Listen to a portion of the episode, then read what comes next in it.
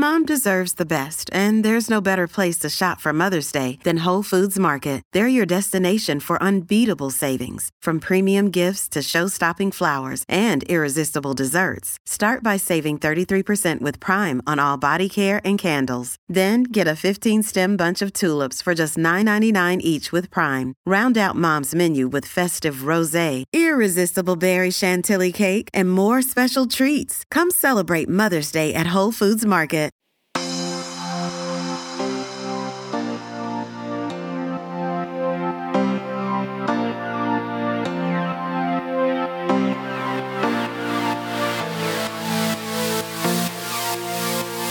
Hi, and welcome to Outward, Slate's podcast about queer culture, politics, and anything else the LGBTs are getting up to these days. I'm Bryan Lowder. I edit Outward. And I'm Jules Gill Peterson, your resident historian. And I'm Christina Cauterucci, a senior writer at Slate. Hi, everybody. All right, on this month's show, we're looking at the intersection of queer life and incarceration. How has America's prison loving penal system shaped our history and present? And how does that experience get channeled or not into the culture we make and consume? We'll start off with the inspiration for the episode Hugh Ryan's new book, The Women's House of Detention A Queer History of a Forgotten Prison, which uses one infamous mid century institution in New York's Greenwich Village to return the overlooked lives of incarcerated women and transmasculine folks to our collective story and to make a stirring case for prison abolition as a queer issue. Then we'll discuss how prison shows up in the gay imagination today and whether we're entirely comfortable with how those fantasies look. As always, we'll have your updates to the gay agenda and a round of pride and provocations. But before we get to those, we have a special favor to ask. We met recently to do a little spring cleaning on the show, and one of the things we agreed that we wanted more of going forward was to hear more of your voices. So, next month, we'll be introducing a new segment that'll be dedicated to you. This is a place for comments or do betters about the previous episode, items in the news or situations in your life that you think we ought to know about, and or advice questions about queer conundrums that you want us to help answer. Really, just about anything is welcome. You just need to send us a voice memo. You can record that on your phone or your computer and send it to outwardpodcast at slate.com. As a sample of what we're going to be looking for, we had a lovely note from Peter, a listener and gay dad whose kids happen to go to the school where Eliza Cutler works. You'll remember that she was the Brooklyn kindergarten teacher who came on in April to tell us what LGBTQ inclusive curriculum for young kids really looks like. Let's take a listen to what Peter had to say. Hi there, this is Peter in Brooklyn, a longtime listener, first time voice memo emailer. I was uh, very excited as, as someone who listens to the podcast and also as a gay dad to listen to the segment you guys did on queer families in kindergarten, uh, particularly in light of the incredibly damaging legislation that we've been hearing about and that's really impacting families in Texas and in Florida and beyond. I thought it was really nice to sort of be reminded of the fact that it doesn't have to look like that and, and what the positive alternative is. Um, I was also particularly excited to hear from uh, that teacher because my kids actually attend uh, that school, the school where Eliza's a teacher. So that was really a treat to hear, and I hope um, encouraging for some folks to at least realize that there are positive alternatives out there.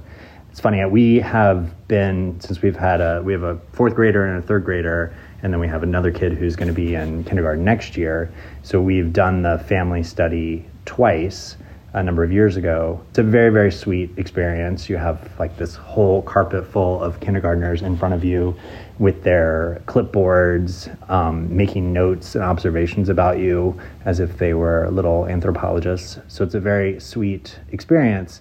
And it was also really interesting because both years, I went in prepared to answer a lot of questions about two dads and and where's the mom and all of those questions that I would have thought I'd be hearing from kindergartners who um, are hearing from a two dad household. But actually, the kids like didn't have a single question about that. Um, instead, they like drilled us for 20 minutes both years about adoption, which I thought was really interesting. Particularly the first year, I think we were actually really boring as a family. Um, which at first I felt kind of bad about, but then I decided that that was like a deeply transgressive, revolutionary act of being uh, a boring family. So I think I nailed it. First of all, what a lovely coincidence that somebody whose kids go to that school Yeah. listens to Outward. We're everywhere. You're everywhere. This just made me so happy. You know, it's obviously wonderful and an, an extreme privilege for any parent's children to go to that school, but especially for a queer family to have kids be able to go to a place that, you know, is excited to accept their full selves. It, it just warmed my little heart. So thank you, Peter. Yeah. And, you know, you could be next. Um, so please just send us uh, any comments, reportage, epiphanies, questions, uh, even maybe a cute name for the segment. We think we have one, but uh, we're, we're open for suggestions uh, in this soft launch period. So even a cute name would be welcome. Um, send that in a voice memo to outwardpodcast at slate.com. Now it is time for Pride and Provocations. Uh, Jules, why don't you start us off? Okay, I got a weird one for you all. Do you, do either of you watch Selling Sunset, the real estate reality show? Yeah, some. The most recent season was, you know, as out of control and nonsensical as ever, actually more than ever. And, you know, whatever. I, I've watched season one, but I, I have a sort of pride question mark because I don't even know how I'm feeling about this. About, uh, you know, one of the one of the real estate agents, Chrishell, who during this latest season, you know, her story arc is mostly about how she's dating um, one of the twin men who owns the brokerage, and then of course they they break up mm. at the end of the semester. At the end of the semester. Oh God! Don't be a professor, y'all. They break up at the end of the season. Apologies for the spoiler there. I, I have to say, throughout the whole season, I was having this weird feeling. You know, it's like I I enjoy the women on the show. They're very high femme they're over the top. A lot of them are essentially mm-hmm. that kind of cis straight woman who, you know, steals from trans feminine culture to make mm-hmm, herself mm-hmm. look, you know, the the most woman possible. And I'm I'm into it. And, you know, Yeah, but I'm not usually yeah. attracted to folks like that. I more just sort of find them enjoyable. But something about this season, Chrishell, I was like, Sam girl. Like she was a really I don't know. I just like could not take my eyes off of her and I was like, something's going on. Something shifted. I don't know what it is. But my my my, my Mrs. Spidey sense was tingling. And then at the reunion episode, she revealed that she is dating a they them.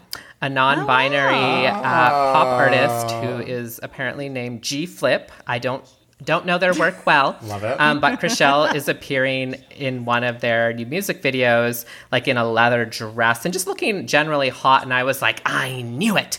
Something queer happened in her life, and her style improved, her attitude improved. She just seems generally happier. Her aura. The aura of it. Wild that we can just sense Yeah. those things. I'm telling you. Yeah. So I feel Uncanny. I feel proud about that. I think that's good. Like I hope I hope they're happy, whatever. But just just feeling pride that you know some that that that once again.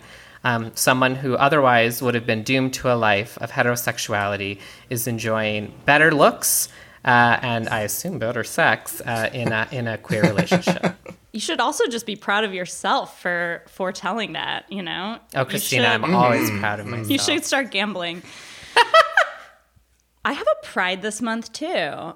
So, there have been two really great magazine pieces on phalloplasty within the last five months. Uh, one was in the New York Times Magazine just uh, this month. It's by Jamie Lauren Keiles, How Ben Got His Penis. And then in December, New York Magazine ran a piece called My Penis Myself by Gabriel Mac. So, um, phalloplasty, for any listeners who don't know, is a series of surgeries that create a penis, colloquially known as bottom surgery uh, for transmasculine people. And the two articles take two different slants on the topic. Both I thought were wonderfully done. So, Jamie's article, the more recent one, focuses as the title suggests, on this trans guy, Ben, who goes through a four year process of getting a penis that he's happy with. It tells the full history of how the procedures were developed. I was very surprised and proud to come across a quote by our very own Jules Gill Peterson. Halfway through the piece, I had no idea. All of a sudden, her name pops up. Uh, genius as always. Um, and Gabriel Mac's piece is is a very deeply personal and raw and uh, highly emotional excavation of his own emotions about wanting a dick, wanting a really big dick in particular, um, and also wanting to keep his vagina. So, the reason why these pieces gave me pride, I can't say I'm proud of them, I didn't write them, but I know how difficult it can be and scary it can be to unearth the, you know, full details of the queer and trans experience for a mainstream audience and mixed company. And I feel like that is one reason why there's still a little bit of a shroud of silence around phalloplasty. You know, as both Jamie and Gabriel write in their pieces, even in some trans circles, it can be I want to say not in, stigmatized, maybe either because uh, you know there's a really high risk of complications and sort of middling results with the surgery because the technologies and techniques are so new, um, or just because of the sort of gender politics involved in wanting one's identity as a man to include a penis. You know, I remember when I was coming up as a queer person reading Original Plumbing, one of the first and most popular institutions of transmasculine media. And as Gabriel Mac points out in his piece, the magazine was named after not having a phalloplasty. And, you know, in the main doctor in Jamie's piece, who started the trans surgery program at NYU, has only been performing phalloplasties since 2016. So, in many ways, it's still something that not a lot of people have experience with. A lot of trans people having to do self education about it, even informing doctors about techniques that are out there and asking them and encouraging them to learn more. So, it was just really exciting to see two very well done pieces about all of the issues and history and cultural conversations around phalloplasty written by two transmasculine journalists which again you know the ability of trans journalists to tell their own stories and and other people's stories with sensitivity and nuance and and uh, sort of a full unabashed look at the truth of these situations um, just was was thrilling to me to be perfectly honest yeah, there's some fantastic. I need to check. I read the first one, but the um, the most recent one I have the tab open right now, so I'm excited. Yeah, click over after, after, our recording. After, I will. Um, what I will not be clicking oh, over God. to is the video of uh, North Carolina Representative Madison Cawthorn's ass that I was forced to watch as part of my job recently. If you don't know about this, Madison Cawthorn, um, it was sort of an up and coming GOP darling until somewhat recently although he still may he still may win his reelection. We'll see. But he someone is trying to make him seem gay, and so there's been like a sort of slow leak of little tidbits. Uh, at first, there was a picture of him in uh, women's lingerie, clearly at like a like a party sort of situation. Turns out he was on like a cruise, maybe. Then there was a video of him with a close aide uh, in question marks, uh, um, or in uh, quotation marks, I should say. Is that like um, the roommate of political speech? Yeah, I think I think that's kind of what what's what was being gestured toward. Um, putting the aide puts his hand on Madison's crotch, like in a car, and they're sort of joking around about that. And then the most recent thing uh, was this video of Madison Cawthorn naked in bed, like humping the head of an undisclosed person. I don't think we know who that person is, but uh, this was leaked as well, and it was you know sort of put out there as evidence that he's not qualified to serve. But of course, it also is part of this emerging narrative that oh, is Madison Cawthorn mm. gay? I am provoked by having to see this, of course, but I'm also provoked by gay people's uh, buying into mm. that hmm. argument that like want, like sort of wanting him to be gay. Because listen, he's almost certainly not gay. What he is is a horrible bro, and bros, as we should all know, love to play gay mm-hmm. all the time. Right? They love to do this kind of crap where they they like, you know, love on each other or even do things even like go to the point of like almost having sex with each other or perhaps even having sex with each mm-hmm. other. I don't know. Mm-hmm. But they like they they love to sort of run up right up against like that homoerotic boundary to make themselves actually look straighter. And uh, I wrote a piece about this in Slate, but there is a wonderful book uh, by um, Jane Ward, who's a scholar, of sexuality and other things um, called Not Gay, where she really digs this digs into this phenomenon. It's sort of a very frat, military kind of masculinist culture where gayness and even gay sexual contact can be used actually to shore up straightness, right? And so you can go read the piece to find out more about that. But this is clearly what's going on with this guy. He does not give me gay vibes at all. He gives me obnoxious bro mm-hmm. vibes. And I would like for us to stop wishing him into the community because we do not we do not want him here. Uh, we, we, do not want him here. If he if he comes out later, I will issue a correction for this. But I, I really don't think it's going to happen, and I would love to not have to think about him or his ass anymore. Amen. Hello, it is Ryan, and I was on a flight the other day playing one of my favorite social spin slot games on chumbacasino.com. I looked over the person sitting next to me, and you know what they were doing? They were also playing Chumba Casino. Coincidence? I think not. Everybody's loving having fun with it. Chumba Casino is home to hundreds of casino style games that you can play for free anytime, anywhere, even at 30,000 feet. So sign up now at chumbacasino.com to claim your free welcome bonus. That's chumbacasino.com and live the Chumba life. No purchase necessary. VGW, void, were prohibited by law. See terms and conditions 18 plus. On Death, Sex, and Money, we feature interviews with you, our community of listeners, getting honest about uncomfortable things. I developed an illness where it isn't safe for me to drive.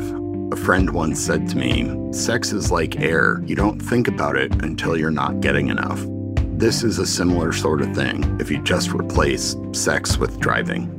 Listen to Death, Sex, and Money wherever you get podcasts.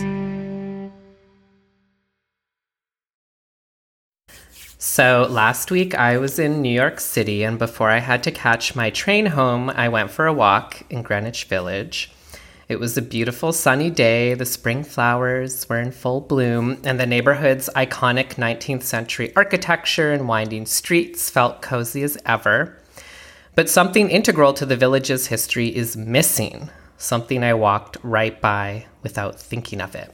From the end of the 1920s to the early 1970s, there was a prison right in the middle of Greenwich Village. The Women's House of Detention, as it was called, was not just New York's primary carceral institution for women and transmasculine people, it was also the center of a vibrant working class queer culture. In his new book, Hugh Ryan brings us the incredible stories of the poor, Black, Puerto Rican, lesbian, and transmasculine people whose experiences being criminalized and incarcerated have in turn shaped many queer historical events of the past hundred years from which their stories have long been scrubbed. The Women's House of Detention teaches some powerful truths about prisons that they are never reformable, that they are chronically underfunded and forgotten, and that their litany of abuses go unchecked except for the courageous ways that incarcerated people and their communities fight back. And from the perspective of this prison built for women in the middle of a bohemian queer neighborhood, we're given in this book a bracing lesson in how incarceration is used primarily as a tool of political and social control, not protection. The justifications evolve over time as we learn, as we read, from locking up women who weren't feminine enough under suspicion of sex work, to imprisoning people for using drugs, to the political prisoners of the McCarthy era and the Lavender Scare, to the Stonewall riots and the Black Panthers. This is a book that you need to read. Listeners, you know I'm a professional history nerd, so hear me when I say I truly could not put this book down and actually feel really lucky in this moment of many political crises to read about how working class lesbians and transmasculine people have found also joy and queer life, no matter how harshly they have been locked up. we are so excited to be joined by friend of the pod, Hugh Ryan, who is the author of The Women's House of Detention, a queer history of a forgotten prison, which is out now from Bold Type Books and is available wherever you like to get your books. So, Hugh, welcome back to Outward, and thank you for taking time to talk with us about this hotly anticipated title.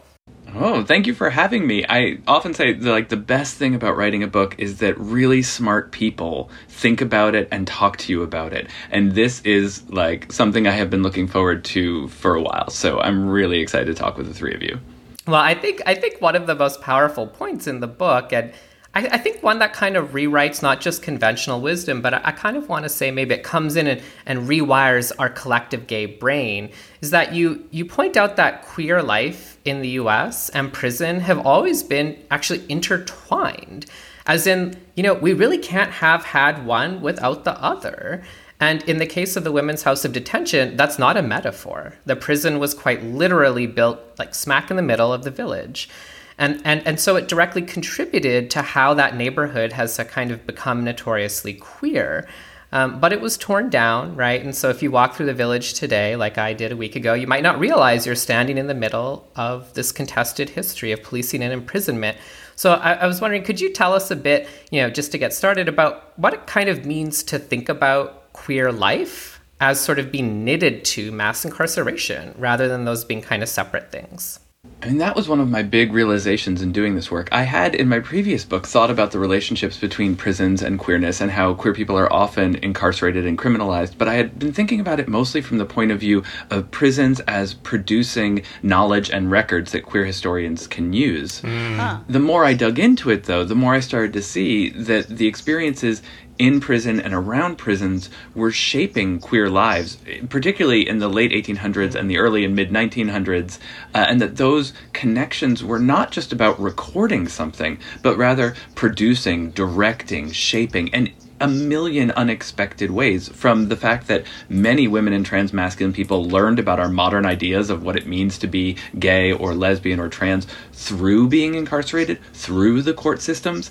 And that happening in the 30s was really surprising to me. You know, that just wasn't something I expected to find. And then the way in which this prison, I mean, the moment where someone, I think it was Jay Toole, pointed out to me mm-hmm. that this prison sat at the end of Christopher Street, right? I knew it was in the village, but to actually think, oh, wait, there was a prison on Christopher Street. And then to dig back further and understand that there have been prisons on Christopher Street since the 1700s mm. was a real revelation. Yeah, it's incredible. It's like again, there are no metaphors here.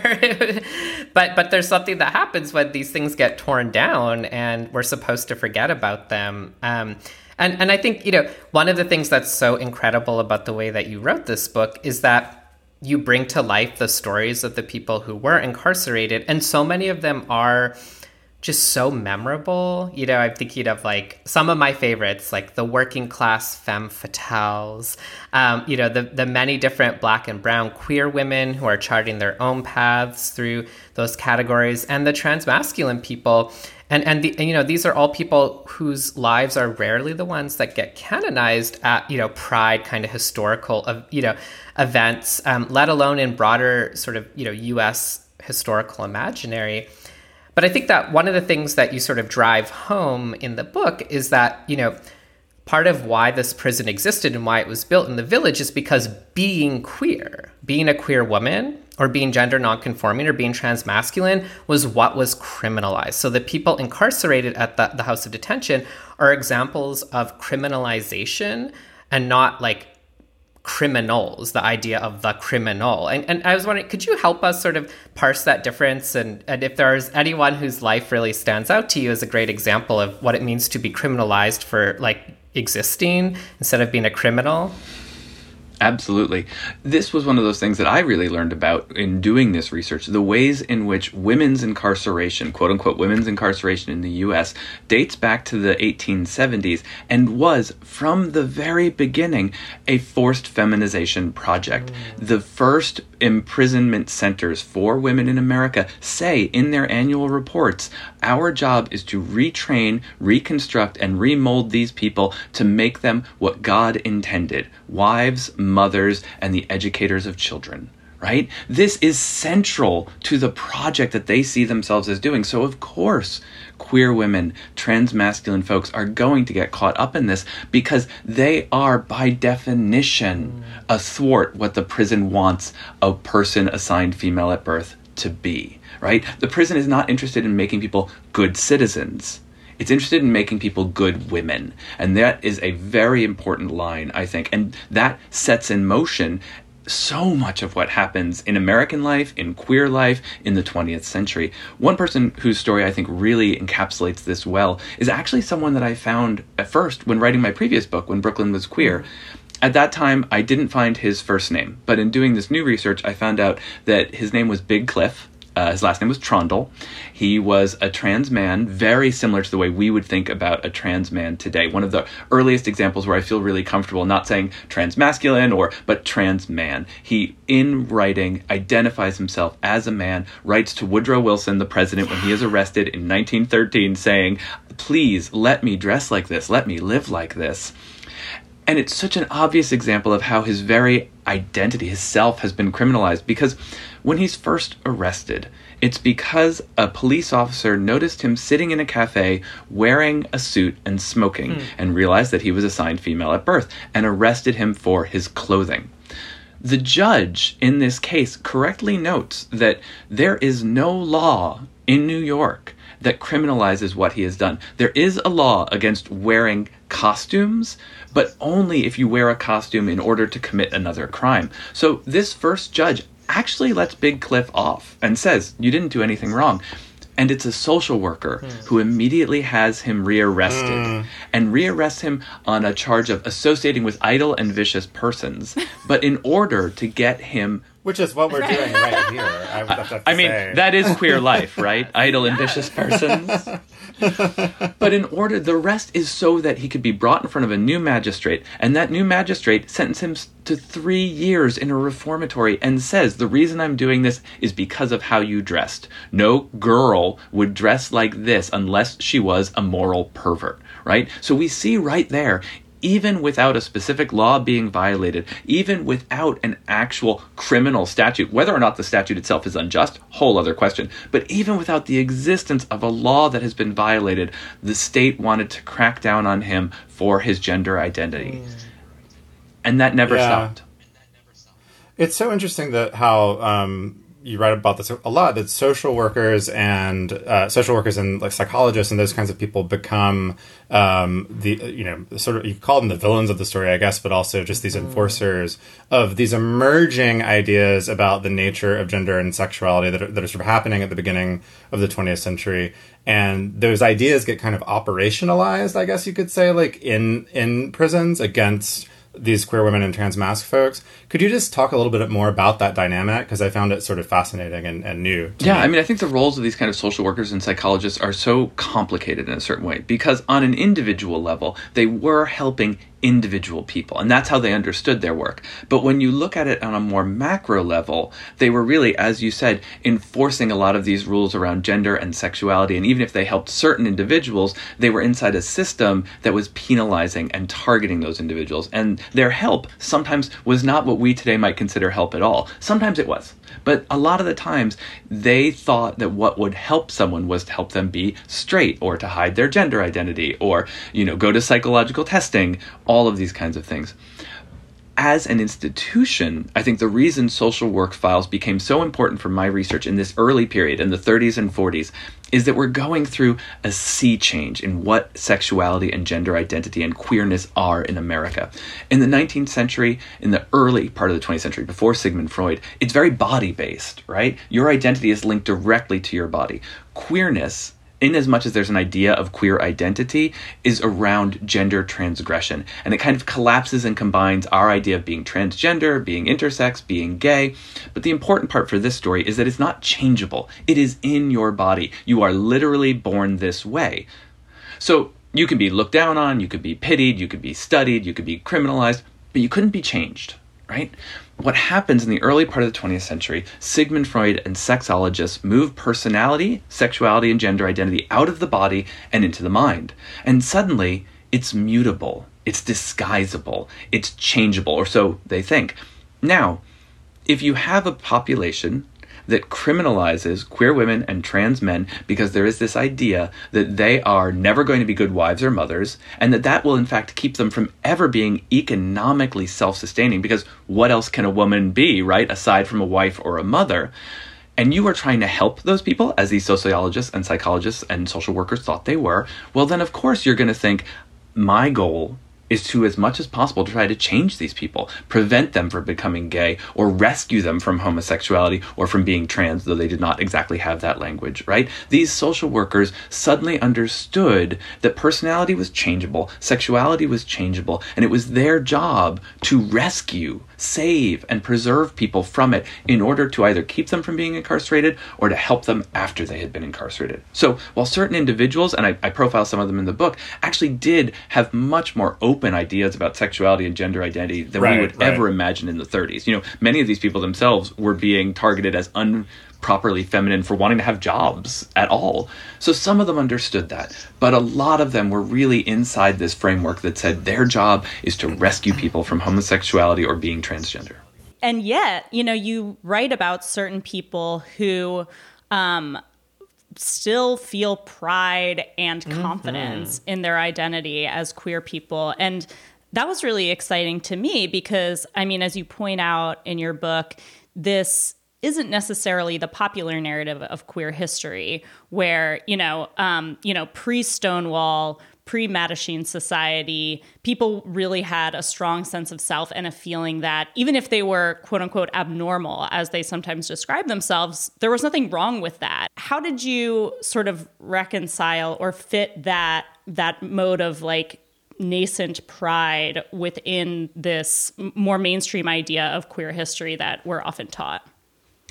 It suddenly made so many things make so much more sense because I realized that I had actually been watching this shadow history all along. That if you look at, say, the biography of early uh, queer organizers like uh, Frank Kameny or Yeah. um, Barbara Gittings or these kind of folks, they say over and over again, first I found the bars and I found community there. And then from that experience, I realized I wasn't alone. I wasn't a freak. I was normal. I, you know, should be treated like a real citizen.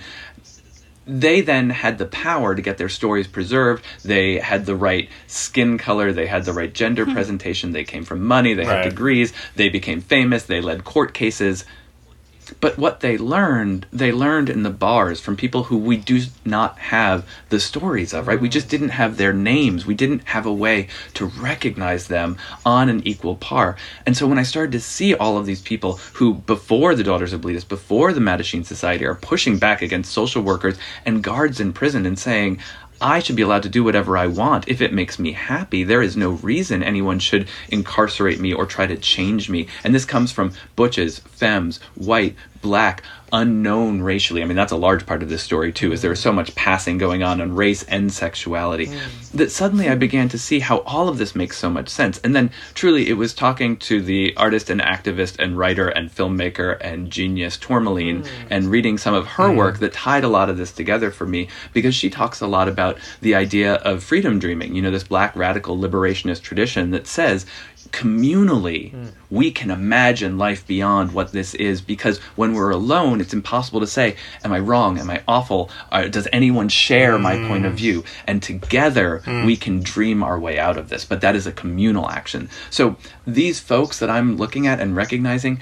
they aren't there to replace a frank kameny or a barbara gittings. They're there to say together we are able to do this in a way that we cannot do it alone That's so powerful, mm. and and and I I really mm-hmm. just I was really moved by how important yeah a, a black radical and black left tradition is in the book right? And and I think one of the rewards is is that this book covers such a long period of time. And and and it's of course it can do that because like this prison is sitting there this whole time almost like bearing witness to a century that we think we maybe know. I mean in in the conclusion you write that you know well greenwich village is sort of like one of the most written about if not the most written about mm-hmm. neighborhood queer neighborhood maybe in the world Right. other than like you know the tenderloin in san francisco or the castro but in fact there's so much we didn't know about it and, and some of it has to do with how we tell the story. And so i think one of the rewards for the book is you know you, you see the foundations and you go through this incredible 1930s moment that i wish more people would know about. Like it just was a high point for being gay in america. Yeah. and then and then we hit the real devastation of the mid-century and the extreme homophobia and misogyny and you know the red scare and the lavender scare because those were retrenchments but then we get to terrain that mm-hmm. we you know hear about all the time the 60s and the 70s the era of liberation activism and one thing i really appreciate is that you tell the story of stonewall in two ways that i think are really important um, and somewhat different than how we often hear it. And first, you put the Women's House of Detention back in the story because oh my god, it's literally 500 feet away from the Stonewall Inn. Mm-hmm. It's like that you could the people who were locked up because the cells were on the outside of the building could watch. They were watching. They were chanting. They participated in the riot while they were locked up.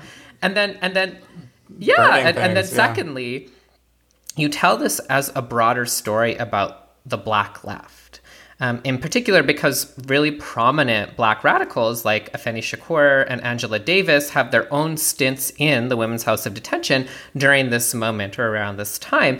And, and so you really get to dig in through them into the interface between gay liberation and the Black Panthers, which is something that, you know, I often hear invoked, but to actually mm-hmm. sit with that and, and think about the prison mm-hmm. as the mm-hmm. relay point, I mean, you know, maybe tell us a little bit about that, and and if you'd like to sort of you know take us there. I mean, what difference do you think it makes to see the birth of gay liberation as intimately tied to the Black Panthers and the Black Left through the lens of the prison? Because I just don't think that's how the story of Stonewall and Gay Lib gets talked mm. about, and it just like I was reading the way you put it all together, and I was like, oh oh, hello, history feels available in a new way. So, so tell us a little more about that. Yeah, you know, I think that we have narrowed down the framework of LGBTQ history so dramatically, uh, particularly around Stonewall, right? That we only brick? want to talk about who was in the bar the first night at the right. moment it was raided, and we have to fight over that 30 minutes of territory as though that is the most important. Yes! Yeah, yeah. And like, yeah. that's not the story, yes. right? That's the moment of action that is beautiful on screen, right? We can see that. But right. the story, cinematic. yeah, totally yeah. cinematic. It makes a narrative, right? But the mm-hmm, story mm-hmm. is that mm-hmm. all of these people communally were having experiences that allowed them to build community and resist, and that we see this resistance over and over again, not just at the Stonewall riot, but you know, months later, there's an International Women's Day riot outside the House of D mm. that queer people are involved in. There's a major riot in the village in August of 1970 called the Haven Riot that goes on for days when queer people are raided in a bar yet again. There are other riots that happen outside of Stonewall, the Compton's cafeteria riots.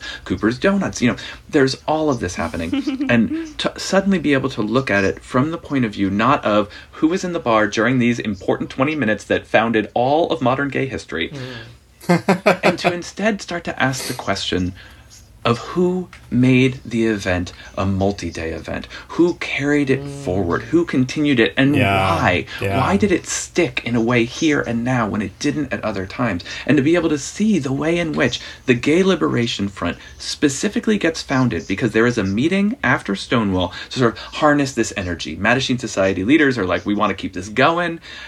And the young radicals who come in are all involved with the left already. They are involved with the Black Panthers. They are protesting the Vietnam War. They are part of Red Stockings, the feminist group. They are part of all of these other organizations, and they want to protest the prison. Mm. That is the reason mm-hmm. they come to this meeting. And when the Mattachine Society says, no, we don't want to do anything that would piss off the cops, they immediately leave and form an organization called the Gay Liberation Front in order to protest the prison in support of the Black Panther members who are mm-hmm. in it, mm-hmm. both of whom are queer women. Afeni Shakur, and Joan Bird. We don't remember this part of this story. It rarely gets talked mm-hmm. about, and they even rarely had the chance to talk mm about it publicly. It almost does not show up at all in Afeni Shakur's uh, autobiography, but they were foundational to why this moment took hold and how these movements connected. Afeni Shakur worked closely with the Gay Liberation Front to knit together the Black Panthers and GLF when I was growing up in the 90s, you know, in college, I learned about Huey P. Newton's letter yeah. to the Black Panthers in support of women's lib and gay lib.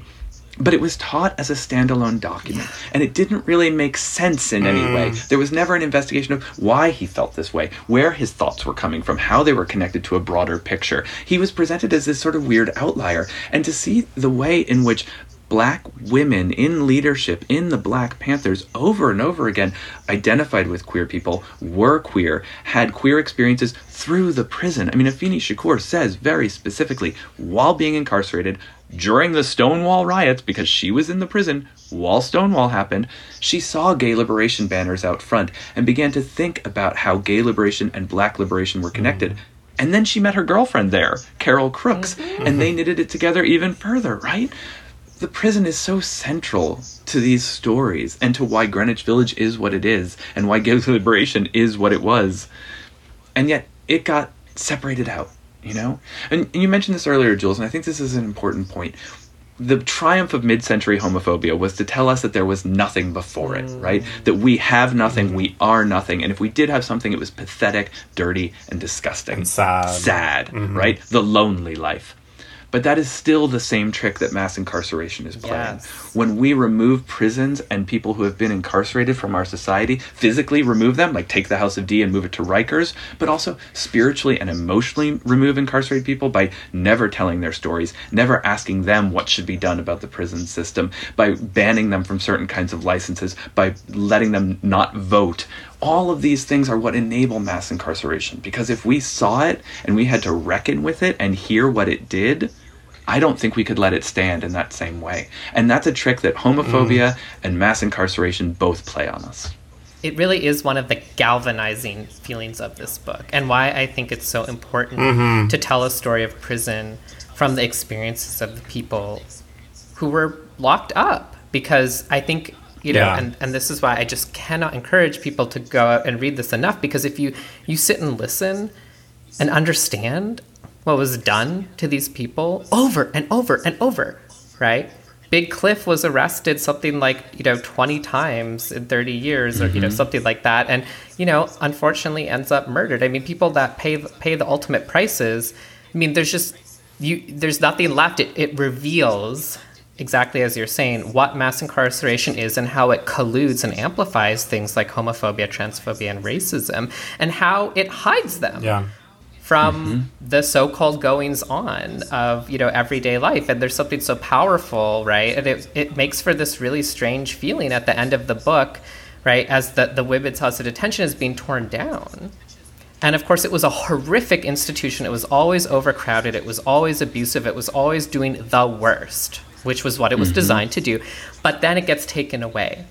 And today, most jails and prisons are either so inconspicuous you won't even notice them. There still are plenty in major cities, but you won't really see them because they're not designed to be visible, and you certainly can't you know, yell and have conversations with people who are locked up. Mm. And then prisons are deliberately kept very far away you know, in rural settings for all sorts of political, economic, and social reasons. And there's something right. really bittersweet and difficult about then kind of like, you know, this moment at the end of the book where, where this particular prison is torn down and a private garden replaces it because that's what, you know, mm-hmm. the rich yeah. real estate uh, interests of Greenwich Village want. But I, I guess I, I, guess maybe you know what, what's your sense of how to deal with this kind of bittersweet taste? I mean, I think you know one thing that I certainly feel having read the book is that sitting with these people's stories, the real people who were you know behind in and out of you know these incarcer- carceral settings, lights up the reality just so incredibly. But um, but you know, mm-hmm. it seems like part of what you're you're helping us do is understand that like as queer people, we have this kind of historical consciousness about police and prison that like is ours mm-hmm. because it, it mm-hmm. it's like mm-hmm. actually our tradition and we have this sort of way to this ability to see through the bullshit of American society yeah. that hides this extreme form of of human rights abuses you know every single day that we're all you know a part of in one way or another um, but that hit certain people harder than others. So I, I, don't know there's just something i'm really still hung up on this idea of the prison yeah. being torn down which is like a nice moment but that that just means another awful one was built that was harder to get to. I mean h- where are you sort of sitting with that kind of you know difficult feeling at this point having you know having written the whole thing? I think bittersweet is the right word, uh, and I, will pull it apart. The bitter side right? You, what you said, when this prison gets torn down, it doesn't improve things, right? It just hides them and it makes them bigger. That's always the truth of prison reform. The one reform that gets pushed through is more cages, more money for cages. Prisons just grow and grow and grow. This is why I don't think reform really works at all. Oh, I'm just going to add. I mean, it's why we're right now looking at Rikers in New yes. York needing to possibly be taken over by the federal government because it is like it, it is a um, such a mess, so mismanaged, so horrible that it actually is going to possibly be taken away from the state uh, to be to be fixed, but it won't be fixed. Is, is your point exactly? Yeah. And I, I, think this is something that just is common sense, right? If you take a group of people who you do not think are worth anything and who are actively bad to society, and then you hide them away in a place where no one can see what you do to them, and then you don't support that place, like what do you think is going to happen? There is never a way in which prisons mm. are going to be good in that sense. It just it is fundamentally impossible that's the bitter. The the seeing it torn down, despite it being awful, to see the ways in which now you know folks who want to visit their incarcerated uh, loved ones or family have to take two subways and a, a, ferry and all, and it gets so much harder, and that's the bitter. Yeah. The sweet that came from this research for me was starting to understand abolition as a framework that wasn't just about prisons and wasn't just about police, though it was about all of those mm. things, but was actually about a more fundamental question: What is the nature of justice? And what is the nature of harm. And this is what I got, you know, looking at this history brought me to naively understand some of this, but really reading folks like Mariame Kaba, Angela Davis, Ruth Wilson Gilmore, Joey Mogul, Kay Whitlock, I mean, these really brilliant minds who have been thinking about these issues really brought home to me that abolition is, for me, the other half of a useful queer politics. Because Abolition asks who has been harmed and who has been cared for, and where does the state influence those decisions. It's not about crime necessarily, because crime can be sometimes a totally illegitimate thing that you can be arrested for, or you can do something that is awful to people and not be arrested for it. We see this all the time. Mm-hmm. Businesses mm-hmm. will do this all the time. They get away with things that you were like, how can you dump toxic waste into the waste water and then no one actually punish you for it? So this idea of harm became really important to me when I finished this book because I started to think about how the opposite of that, care, is something that connects so many parts of the queer agenda, right? Mm. I'm not that mm-hmm. interested in protecting gay identity uh, per se in front of the law. Of course, I want equality, right? I want marriage equality. I want gay people to get married the same way that straight people should. But I actually think that marriage as an institution is not one that our state has that much interest in supporting the state cares that we are cared for, right? Mm. Because if no one cares for you, you end up on the street, you end up in a hospital, you end up in an asylum, in foster care, all these places where the state has to care for you. If instead we have a movement that prioritizes care, I mean, what is it that kids kicked out by their parents need? Care. Yeah. What is it that queer elders who do not have descendants need? care. What do queer refugees need? Mm-hmm. Care. Mm-hmm. What is gender transition services that are safe and well funded? Care. What does the AIDS crisis show the government's lack of? Care. Abolition brings us to these questions of who is harmed and who is cared for. And I think the queer movement can use that as a way to understand what we are doing in a radical sense and in one that brings us to those moments of interconnectedness that the prison showed us in 1969, right? That knit back together the queer movement writ large, the black liberationist movement writ large, the Latinx movement writ large, all of these, the feminist movement. Care is the place where we can come together. And that's the sweet that studying this history brought to me. Mm. Hugh, the the most interesting structural thing about your book to me is that you use the House of D as a jumping off point and sort of a lens through which to view so many other moments in queer history. And the two that stood out to me uh, as as particularly resonant with our current moment were the the ones that show us the construction of homophobia. So the world wars where people sort of enter and come back from the military and, and get ideas through the military about what queer people how queer people should and shouldn't be treated. And then the red scare and the lavender scare where it becomes you know important again for people to maintain a certain you know veneer of heterosexuality in their public lives. But these have ripple effects even for people who you know weren't in the military or, or weren't privileged enough to have government jobs I wonder if you have any thoughts about how how we're seeing sort of reflections of those moments right now with this current wave of legislation against trans and queer people and and the resurgent mm. homophobia that that's generating. Absolutely. I mean, I think we're in a moment that is very similar to me in certain ways to what was happening at the end of the 19th century. I think we are seeing a change in our understanding of what sexuality and gender identity are. I think at the end of the 19th century, that's driven by urbanization, which allows queer people to find each other and connect on different axes of our identities and form concepts about what an identity is and now the internet has been allowing us to do that again mm-hmm. but in new and different ways Absolutely. and i think what we're seeing is this resistance to all of that this pushback these attacks on trans identity in particular i mean attacks on gay identity in general too but the way in which the right wing and particularly i think christian nationalists are so laser focused on controlling the bodies of queer and trans people particularly youth that again and again is the axis this comes down on, right? This idea of the imagined child who must be protected, mm-hmm. who is never queer, who is never trans, mm-hmm. right? The imagined child we are out to protect is always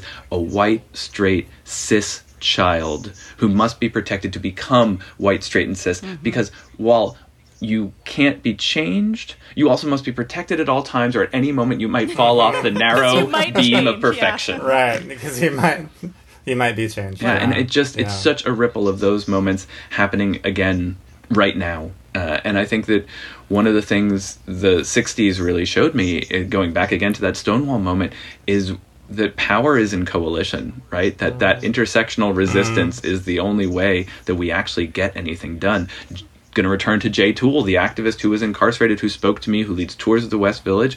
What she said to me was, What mattered about Stonewall is that every fucking kind of person was there and that that yeah. is what we need. We need a movement that sees all of these things as interconnected, that sees the attacks on queer youth in Florida or Texas as directly connected to the attacks on the 1619 Project yes. and the attacks on critical mm-hmm. race theory in schools. All of these, again, are about this imagined white child that is straight, that is so much of what 1960s and 70s Anita Bryant style homophobia, mm. these groomer yeah. attacks, right?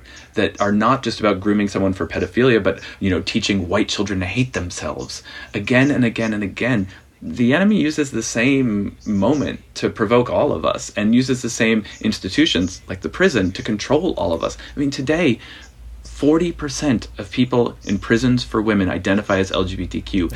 40% of youth in youth detention centers identify as LGBTQ. There is a crisis of incarceration yes. that has never stopped happening.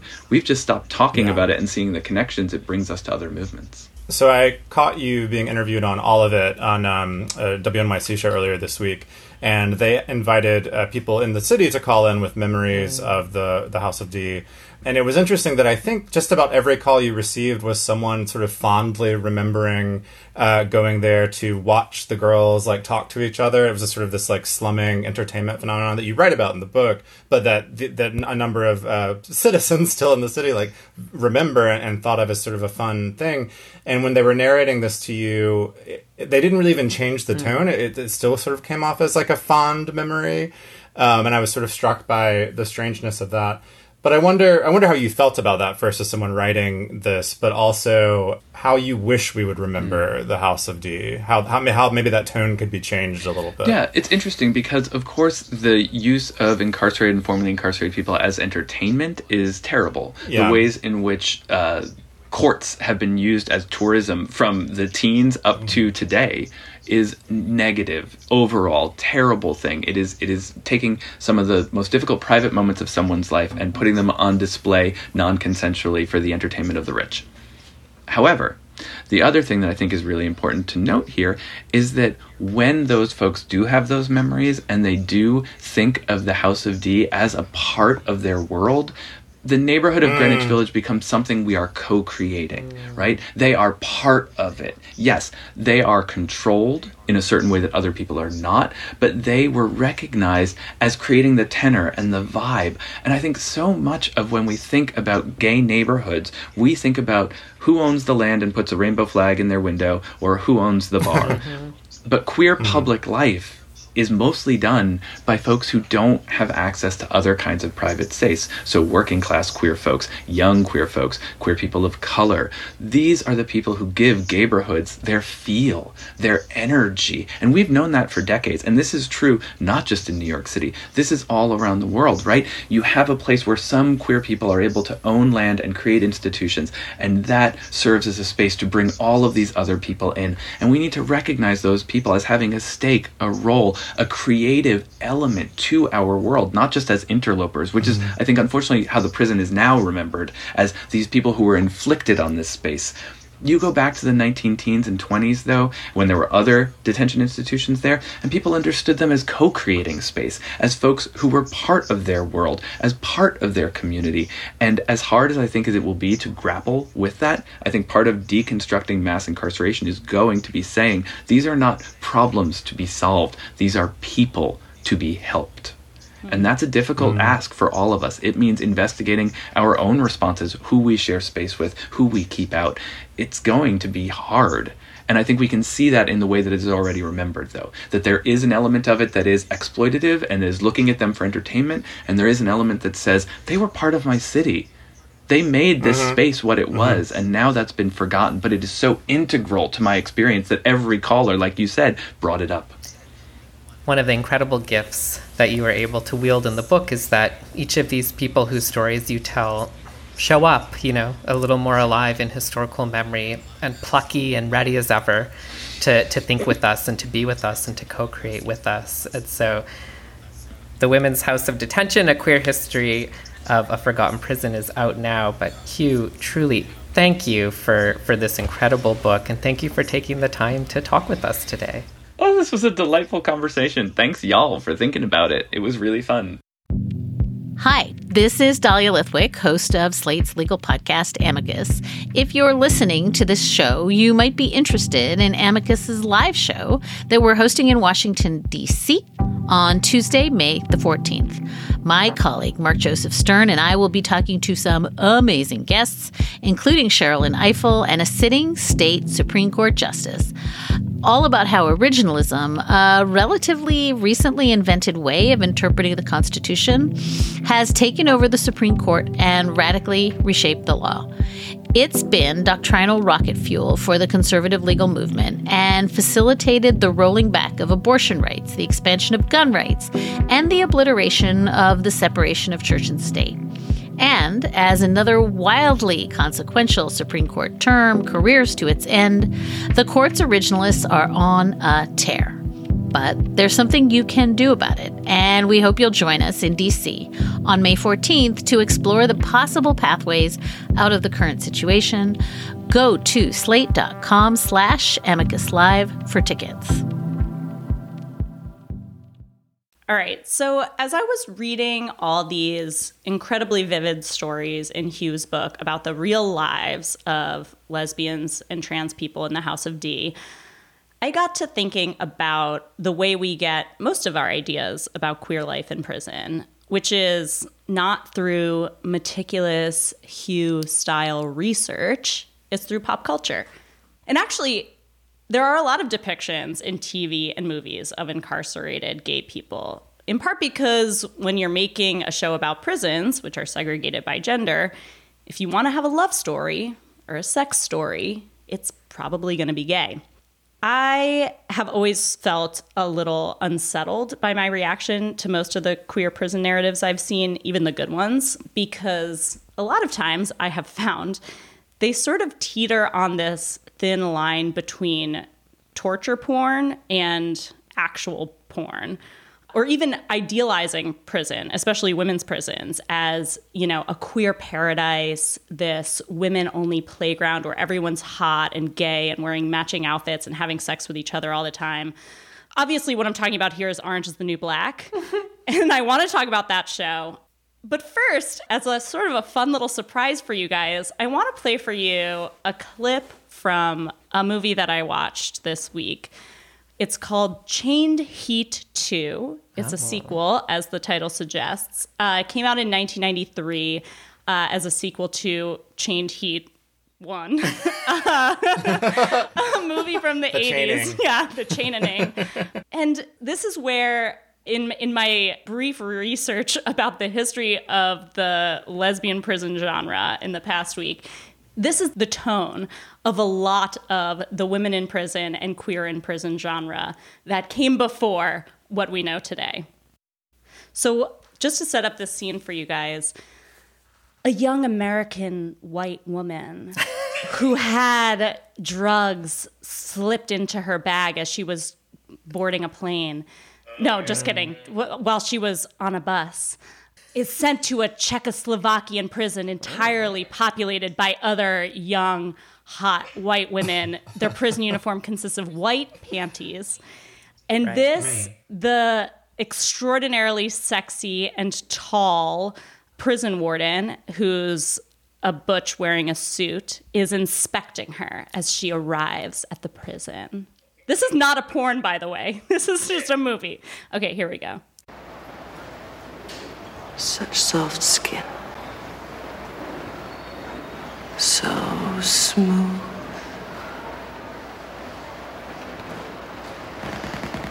Are you frightened? You don't have to be. We're all friends here. Aren't we, Rosa? Good friends. And we like pretty things like you.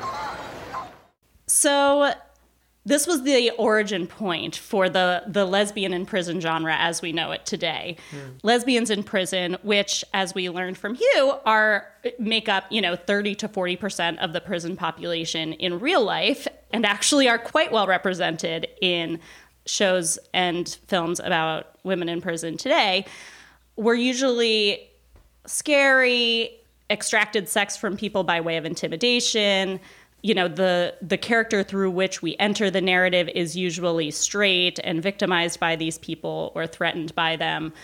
So that's that's the starting point. I'm excited to tell you about my analysis of that film and more contemporary narratives of women in prison like Orange is the New Black. But first I want to hear from you two. What have you seen and what have you taken away from the pop culture representations of queer life in prison? I mean, I love those kinds of narratives, and I feel like I feel like I've seen that movie, even though I can't confirm whether or not I have. um, I I guess I, I felt a sort of way about it in general, and then I read Hugh's book, and now I feel more ambivalent, which is like, you know, I've, I've sort of long felt like, well, you know, okay, fine.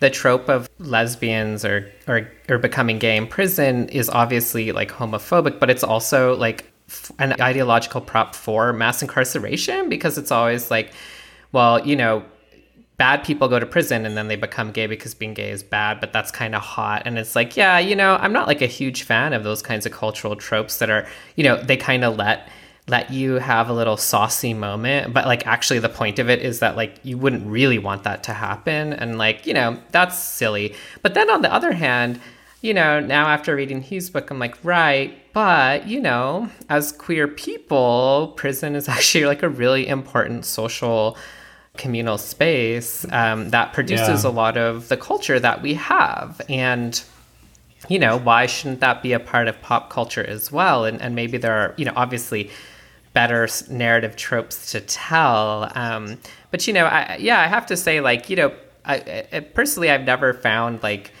kind of like whether it's porn or TV or um, or film, I've never found like sort of prison scenarios like titillating in any particular way. Um, because I've never really bought into the idea that like you'll never believe what could happen because I've always felt like no I like super believe that like anyone I know could be arrested and go to jail at any time and like Right. that's not like Right. very sexy to me. Um, but then, like, also as a trans person who doesn't fit into the gender segregated prison system, I've always felt like, oh gosh, like, I mean, I know trans people, you know, who have been inside and who have come back out and told their stories that it's just like so horrifying. I've always been like, I don't want to think about it too much. But the, the sort of part of me that used to feel like, ugh, it's just such a it's such a bad topic to cover, you know, pop culturally. I, I feel like that has softened a little, and I'm kind of curious about like not like what would good representation look like, because I'm not really invested in that, but just like what would it, what actually would like queer prison stories like actually look like. And I kind of fell off the the Orange is the New Black bandwagon at a certain point because I, I just didn't like love Yeah. the show that much. Um, but part of part of why I think was that I kept feeling like the show is being presented to me as if like finally, finally it's solving all those problems, and I was like, no, it's not. just no. I don't. Th- it seemed like a very conventional story to me of like a straight person going to prison and being like learning about queer stuff, and then being like, but but the but the takeaway was like it's okay to be gay mm. and trans, and I was like, yeah, but I already knew that, honey. You know, like I didn't need Right, TV to tell me that, even though like you know I might want to watch. A, a sexy Russian Kate Mulgrew, you know, being tough as hell as a, you know, child that grew up with Star Trek Voyager. So thank you, thank you, Captain. Um, but yeah, I don't know. I guess that's sort of where I start. the main character in Orange is the New Black, just to correct, was bi when she entered Okay. jail. Okay, In- in, fact, me. her girlfriend is the one who got her in trouble in the first Oh, place. right. So I read a really interesting chapter in a book called Feminist Perspectives on Orange is the New Black because I, I I too sort of uh, I watched the first couple seasons and then it just I hated watching people be tortured all the time and abused. Um, the chapter I read was written by Kyra Hunting, a media studies professor at the University of Kentucky, and she makes the point that Orange is the New Black departed from sort of the traditional uh, women in prison narrative in two major ways. One was by having a queer character at the center of it. Um, the other one is by showing queer people on the show, the lesbians in prison. Not one of them forced someone to have sex with her through coercion or violence. It's a low bar, but I didn't fully grasp this until I started reading some of these analyses. But women in prison movies were some of the first and most involved depictions of lesbian characters ever because you sort of couldn't get around having a women in prison story without having lesbians in it.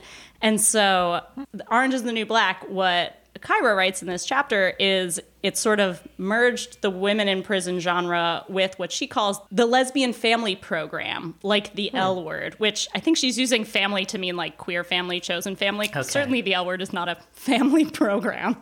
but um you know what the sort of hallmarks of that genre are having queer people at the center of the show showing a wide variety of queer people showing consensual sex that is fulfilling actually the experience of watching orange is the new black those good parts of it didn't sit well because it felt to me like why am I feeling like this prison isn't that bad for these people? Even as in the very next scene, I'm watching them be tortured. And granted, you know, the the prison experience is complicated for people. I think, as you mentioned, Jules, and as Hugh mentioned, you know, some people did and do find community there, find themselves there.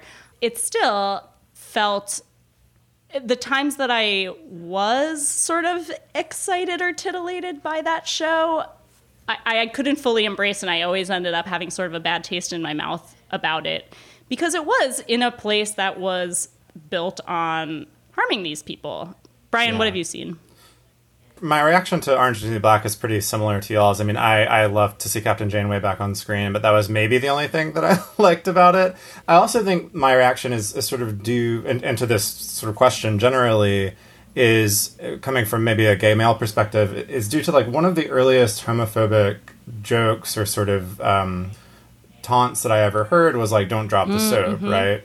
Which is a, a prison a prison gay prison joke that like if you go to prison and bend over you'll get raped. I don't know where I heard that exactly, but certainly as like a kid, it I, I heard it and it you know it was in pop culture as well. I'm sure um, back in the '90s certainly, and so I've always felt pretty uncomfortable around the eroticizing that can happen. And I think when you asked us this question about where, where have I seen it in culture, I mean, honestly, porn is the first thing that came to mind. Gay porn that involves prisons is super common, um, you know, but anywhere where like masculinity is kind of a threat is, is common. Yeah. It becomes eroticized as a way of taking power back, right? So locker rooms, auto body shops, military barracks, like all, all of those places that are like grounds for homophobic attack uh, become kind of transformed into like grounds for homophobic sex. It's like a, the classic gay porn move.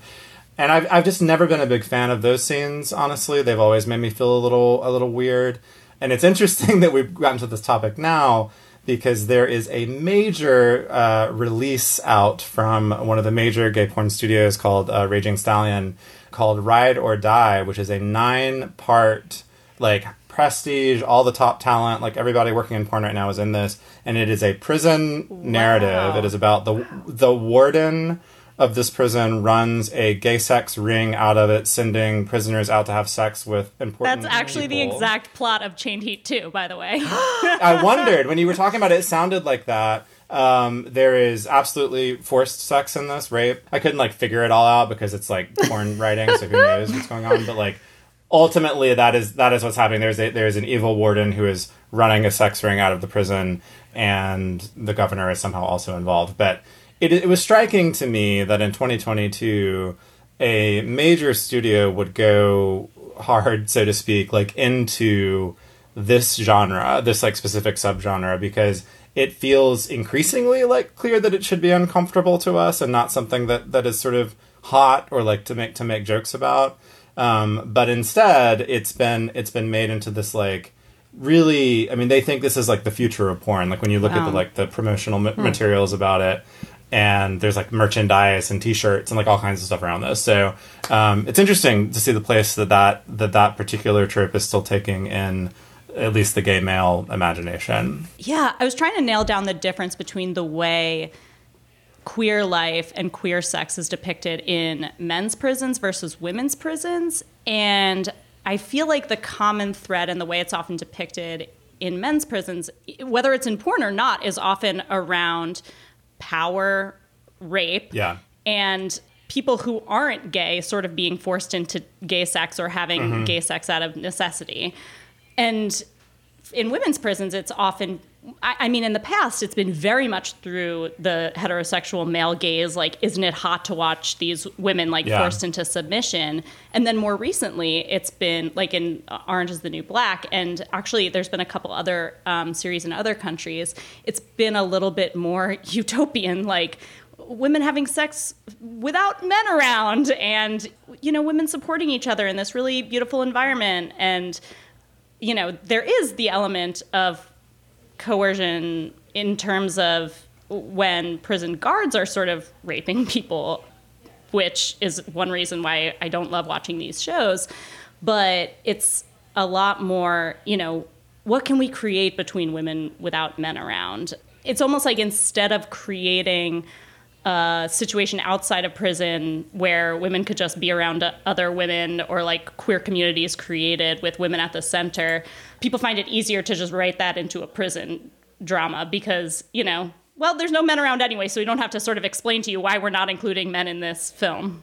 Yeah, and, and I guess I, I kind of wonder if part of what is so challenging here is that, like, you know, we're talking about kind of fantasy and narrative and fiction in a place where our culture tries to process an uncomfortable truth. And it's not just about like inaccuracy to me, although it is about that, right? Like, of course, the way that like queerness in men's and women's prisons function is really interesting and really complicated. And I think a lot of people would be pleasantly shocked and and, and just sort of it raises a lot of questions right? Like you know the the fairy wings in men's prisons historically have been some of the most important sites um, you know for for creating queer culture right? Like some people attribute you know the the black and brown ballroom scene in some in some facets to some of you know prison cultural um, you know masquerade balls. People had balls. People had marriage systems. People had you know all these sorts of complicated things that we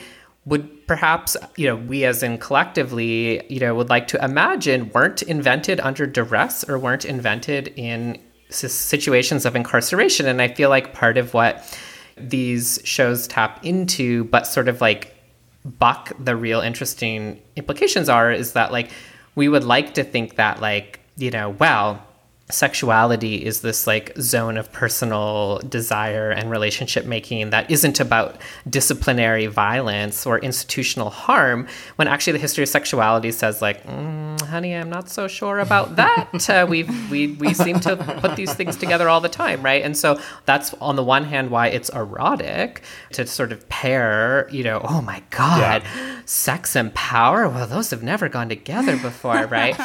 um, but but on the other hand, I really think it is a sort of site for a mm-hmm. lot of anxieties that we have that we would like to think that locking men or women up together, assuming that they're all men and women in the first place, and and them turning gay is like somehow exceptional and weird and unusual. When in reality, like our society is rife with institutional harm, and people also find right? I mean, that's the, the challenge, right? Is like narrative versus what it's talking about is like, yeah. you know, the violent version Yeah, yeah. of like men's prison to me is like silly in that it implies that like violence and sex don't go together otherwise. And the utopian version of like the women's prison to me is also silly because not just because it depoliticizes the context, but on the other hand, it's like, well, yeah, like it is uncomfortable for us to think about how like people who have had all of their civil rights and humanity taken away actually like live really complicated, amazing, important, like meaningful lives Yeah. because you can't lock up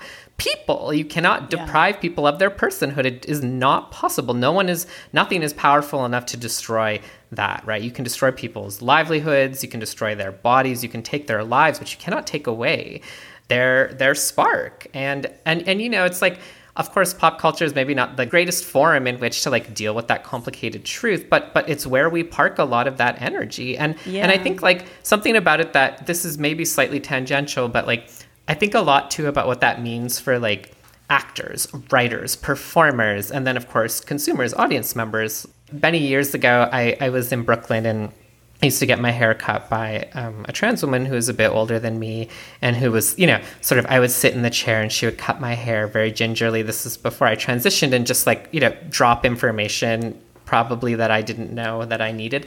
But, anyways, one day we were Hmm. talking about what I was binging at the time, a very, um, guilty pleasure law and order svu because you know detective benson is my daddy.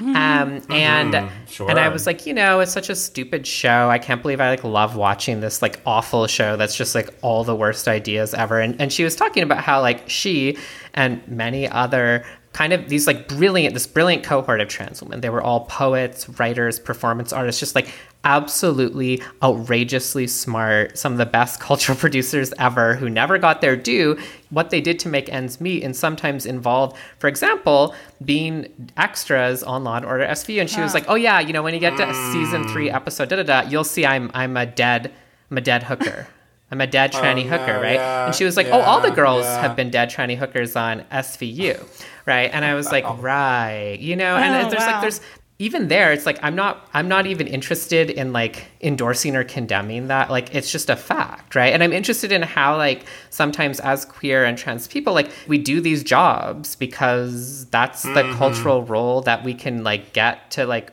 I don't know. It's just like it's a weird thing because now when I watch, you know, SVU and if I go back and watch those episodes, like I watch them differently. I'm like, oh my god, that's my friend who's the dead trans woman. Woohoo! Like you know, it's like I'm not. It's not like reinforcing any like.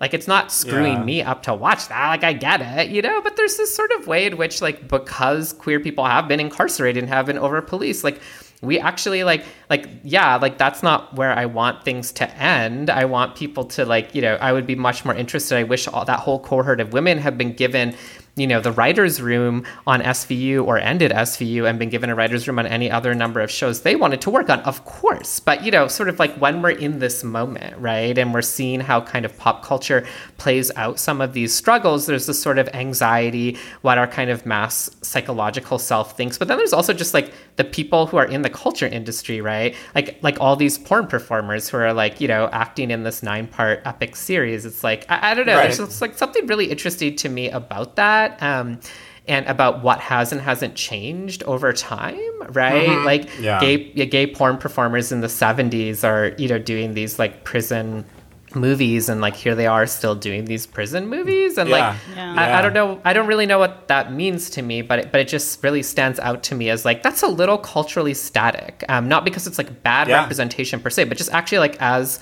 like the kinds of jobs that talented people are able to do that still seems Yeah. really Yeah. basic Well, I mean, I think about Yeah. Laverne Cox in Orange is the New Black, where like that was the role that made her famous. At, You know, she played a trans woman in this women's prison, which in itself was just like, wow, what an amazing prison, you know? I know, it's so trans women in the women's prison. But that was a, a big role for her, a complicated role for her. And I feel like that was maybe one step up from the dead trans hooker, but like she made the most of it. And I think it was credited as being sort of one of the first major uh, trans roles, both trans characters and role for a trans actor in a prestige series. Okay, that is all the time we have for this segment. Listeners, I would love to know what y'all think about this topic and what you've watched. If anyone feels like they want to watch um, Chained Heat 2, it's two ninety nine on Amazon. Oh, that's a deal. yeah, that's that's amazing. uh, you can email us at outwardpodcast at slate.com. Okay, it is now time for the way we end every show with our updates to the gay agenda. How about you start us off, Christina? Okay, so I'm going to recommend another prison film, a gay Yes. prison film that actually was quite good. It's called Great Freedom. It is an Austrian film that was released last year. It's about a German guy, Hans, who was imprisoned in a concentration camp during World War II because he was hmm. caught having sex with men, which was against the law. But after the camps were liberated and the war ended, they actually kept him in a regular German prison to finish out the rest of his sentence. This was apparently something that actually happened to gay survivors of the Holocaust who also hmm. were not eligible for reparations for what they suffered in the concentration camps. But this was a, a particularly interesting and, and, and weirdly sweet film to me because it follows him over the course of more than two decades. He keeps getting sent back to the prison because he keeps living his life and having sex with men and cruising in bathrooms and having boyfriends, and that's his life, and he's not going to stop just because he keeps getting sent back to prison. And although people who were sent to prison due to this law, they call it paragraph 175, are even marginalized within the prison. The fact that they were sent there for that reason also helps them find each other within the prison. And he makes relationships. They find ways, you know, even though the, the men who were in prison for having sex with men were, you know, not allowed to be in the same cell or whatever, they find ways to be together by getting punished further. Hmm. So they, you know, they if they don't show up for their night check or whatever, they get sent to this terrible outdoor cell to finish out the rest of the night. And so he and one of his partners in the film do that so that they can spend the night together. There's just a couple moments like that in the film that sort of underlines what we've been coming back to a lot in, in this episode, which is that even under situations of extreme torture and duress, people find ways to make their lives happen and and find tenderness where they can. I really think you guys should watch this film, and I think our listeners uh, would find it interesting too. It's called Great Freedom. It's streaming on Mubi, M U B I, if you have that, um, or you can do a free trial just to watch this film. Yeah, that sounds great. Jules, what do you have? So I have a kind of recommendation that has been given a, a, a grade A certification from our friends over at GLAAD, um, a recent GLAAD award winner. This is um, a, a Vice series uh, that kind of wrapped up at the end of last year. It's called Transnational. Um, you can find it on Vice News's YouTube channel. It's just this incredible series um, about different trans communities around the entire world. And I just, Oh, you know. I, I really feel like you know I, I, it was brought back to my attention, and I know some of the folks who worked on it who are just brilliant, you know, trans of color journalists, and they they take you to tell you some stories around the world that, like, I'm sure you know most of us, unless we were you know living in those countries and a part of those communities, wouldn't know about, like Indonesia's only Quran school for trans Muslims, or Wow. you know takes us to a Detroit ballroom community um, mobilizing, you know, after the murder of one of their community members, to the UK's trans healthcare crisis, to the opening of a shelter for trans women in Mexico, um, and just like it's it's really, you know, I, I think again, it's like what happens when you see you put trans people behind the camera, you know, in charge mm. of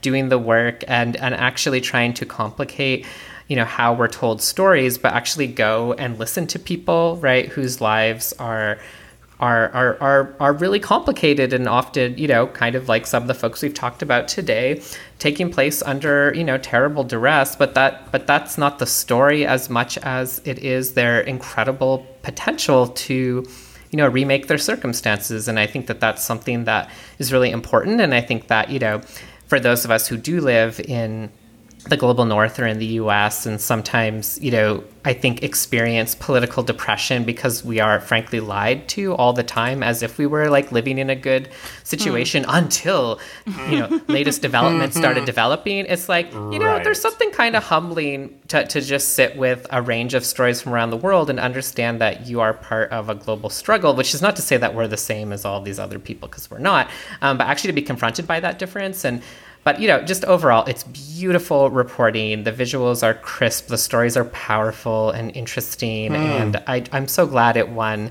excusez-moi, I am so glad it won a GLAAD.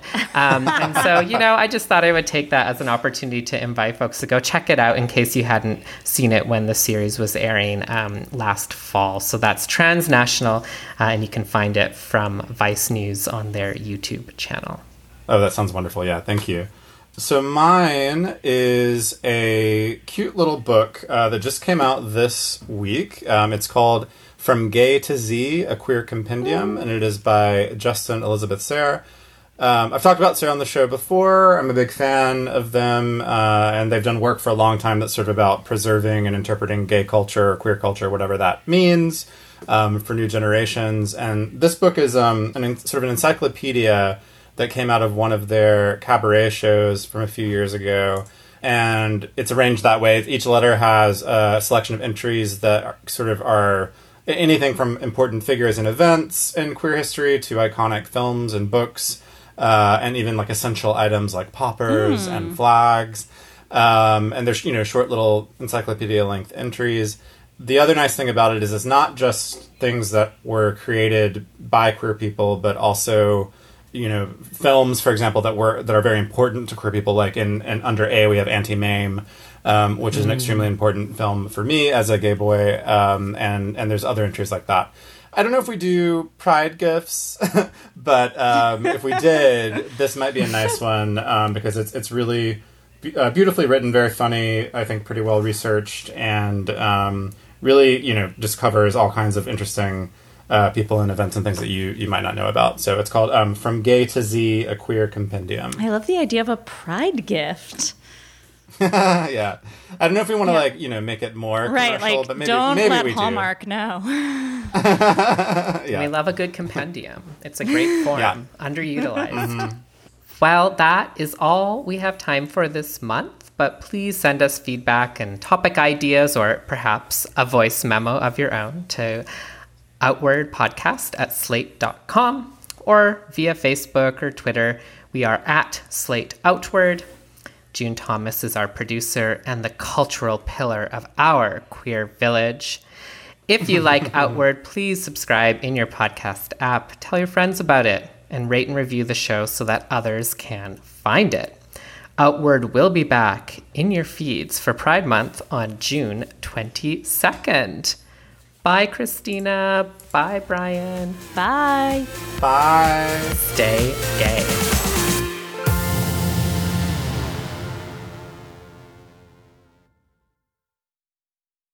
With the Lucky Land slots, you can get lucky just about anywhere.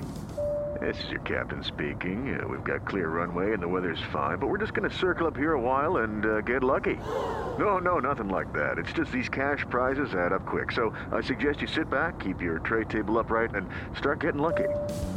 Play for free at LuckyLandSlots.com. Are you feeling lucky? No purchase necessary. Void where prohibited by law. 18 plus terms and conditions apply. See website for details.